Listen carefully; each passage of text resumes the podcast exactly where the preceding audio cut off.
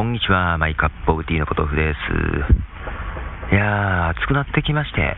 えー、朝っぱらなのに、公園のベンチにね、座ってるだけで汗かんで、来ちゃいます。なんかね、まだ、6月なんですけどね、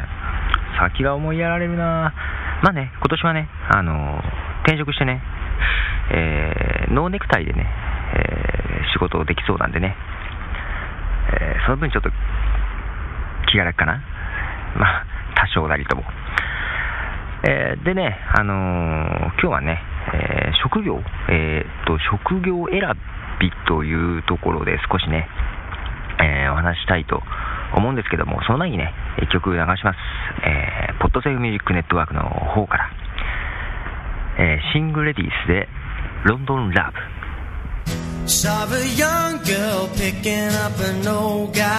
His legs were tied, she brushed hair from his face. This young black girl holding on to this old white guy. A helping hand in this amazing place. Where we live and the love we gotta give helps you on your way. In no times are getting tough and no one has got enough, but you still give London love. Big kid beating up a small kid, an angry mom grabs him by the scrag. You think you're big cause you're picking on a little kid. Well, you've come unstuck cause I know where you live. And your mom's gonna give you such a clump just to put you straight. You know she's always had it tough and she's never had enough, but she still gives London love. Places change, but don't we all? Nowhere is always beautiful. Whatever you can call your own could ever feel like home. It's where you sweat, where you love. Where sometimes you've just had enough. It's where you fit just like a glove. And you still give London love. Na na na na na na na na na na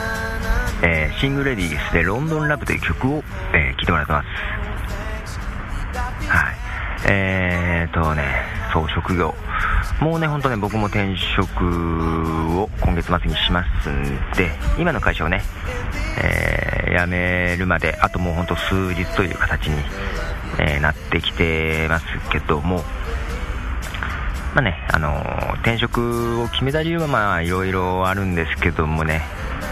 え、正直ね、あの転職してどんな仕事やるのかね、まだよく分かってない部分がね、あります。で、まあけどね、僕ね、うん、こういう仕事がしたいっていうのでね、仕事の種類はね、別に何でもいいんですよ。どんな仕事でも、うん、いいんですよ。ですんで、決めた理由もね、こういう仕事だからっていうね、えー、わけじゃなくてね、まあ、どっちかというと今の会社よりも、まあ、一緒に仕事をしたい人がいるというぐらいですね。ですね、僕にとって大事なのは、どんな仕事をするか、どんな種類の仕事をするかっていうよりは、どんな人と、えー、一緒に仕事をしていけるかっていう方がね、大事なんでね、えー、そんな感じでやりました。で、まあ、職業選びっていうとこまあ、ちょっといろいろ思うとこあるというかですね、あの、高校生のね、えー、受験、受験？うん、大学選びとかね、にちらっと関わるような仕事だったんでね、今までが。やっぱ考えるんですけども、今の中学生とか高校生とかってね、かわいそうだなと思って、あの、職業を選択の自由とかってあるじゃない？あのせいでかわいそうだなと思うんですよ。まあ僕の時もね、あの、あったっていうか職業選択の自由っていうのはあったんですけども、もちろんね、えー、そんな古い人じゃないんでね。まあただね、あの、今の子たちの方がね、あの、将来、えー、何をしたいかとか、将来の夢とかね、えー、そういうものを考えて、えー、それでね、え大学とかの進路を選ぶようにってね、え僕らの時よりも言われてる感じがね、しちゃうんですよ。で、うんね、あの中学生とか高校のうちからね、えー、将来どんな仕事をやりたいかとかね、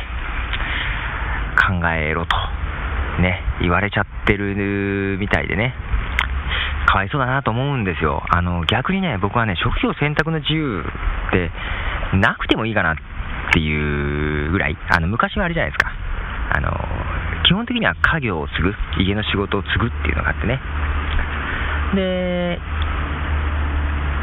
特に長男なんかね、というのがあったじゃないですか。ですので、ある程度もう自分の進路、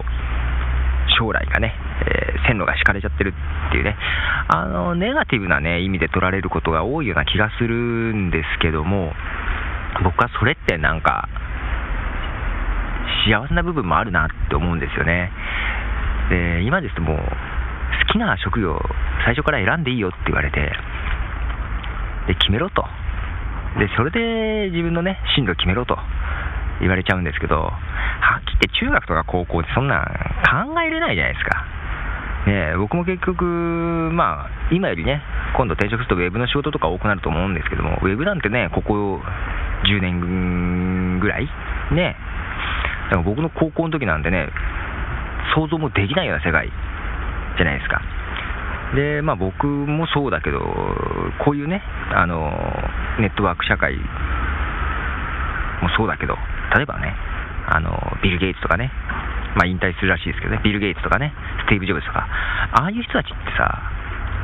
ね、自分の中学とか高校の時にね、こういう仕事がしたいっていう仕事を今やってるわけじゃないじゃないですか。自分たちで作り出してきたね、マーケットというか、逆に、あんまり早くにね、こういう仕事がしたいって決めちゃうと、できなかったと思うんですよね。で、まあ今ね、結構、教育現場では、あの、そんな風に、将来のね、自分を決めてから進路を考えるように言われるから、ね、やっぱりどんな資格が取れるかとかね、資格に走る人もね、結構ね、高校生ながらにね、将来、この学校行くとこんな資格が取れるとかね、いう子も多いんだけどね、まあ、それはそれで別にいいんだけど、あんまりね、進路の幅狭めちゃうのもどうかなと思いながら、で、逆にそういう指導になっちゃうね、まあ、職業は自由に選べるっていうのはあるんだけど、決めないと考えれないっていう部分もあるけどさ、いや、逆にね、職業選択の自由がなくて、基本的には家業を継ぐっていう方がね、例えばもう、あ、あ何？もうほんと高校ぐらいだったら、ああ、俺は、まあ、学校終わったら、八百屋やるんだなとかね、まあ、うちの親父職人だったんですよ。左官屋って言うんですけどね。ああ、俺、左官屋とかなるのかなとか、まあ、ならなかったんですけどね。けどね、僕本当はね、なってもいいかなっていうか、職人っていうのはちょっとね、憧れじゃないけど、うちの親父がそうだったんで、周りにそういう人が多かったんでね、まあ、そういうのは感覚としてはあって、だから中学卒業したら働いてもいいかなとか思ったことあったんだけどね、なんか結局、ずるずると先生がね、まあ、行けるなら大学こあ高校行っとけとかね、大学行っとけとか言われてね、結局大学まで行ったんですけどね、もう今に思ってもね、あのまま中学卒業して働いてもよかったなと思いながらね、で、親父と同じような仕事してもね、よかったかなと。でね、何にも決まってないとさ、あ、俺何するんだろうって結構不安じゃない？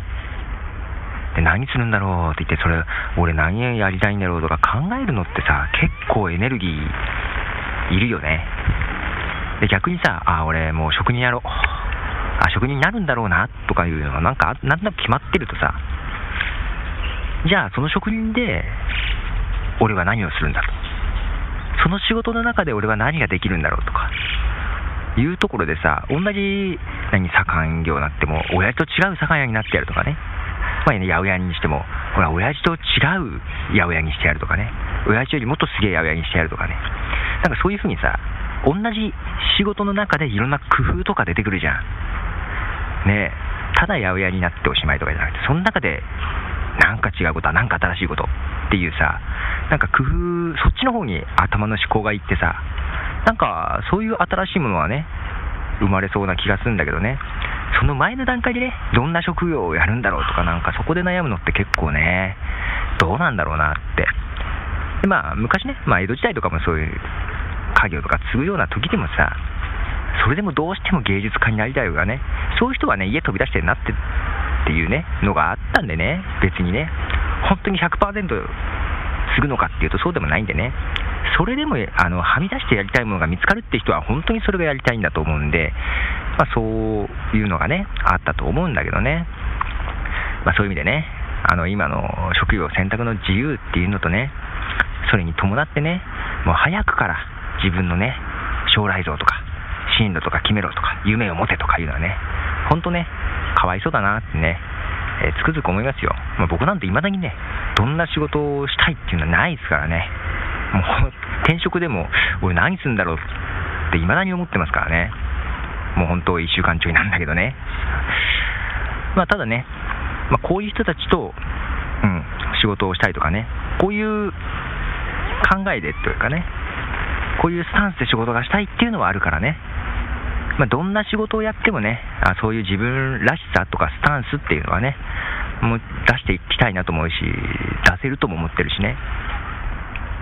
で、今までやってきたこともね、別に無駄になるとも思ってないし、ね、ちょっと違う業種、業種っていうか、違うね、仕事なんだけど、うん。まあ、そういう意味でね、あれですよ、僕からあの若い人たちへ送るメッセージとしてはね、まあ、そんな早から夢持つなと、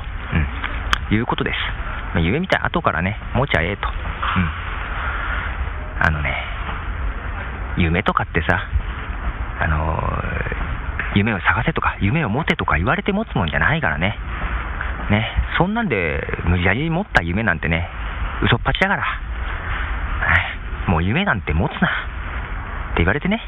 持つなって言われてね、けど俺はこれがしたいんだって出てきたものはそれは本物だから、それはそれで追いかけりゃいい。で、無理にね、持たん方がいいっすよ。うん。本当、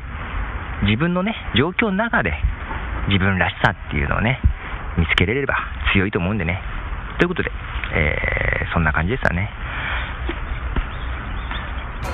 で、最後にまたもう一曲流します。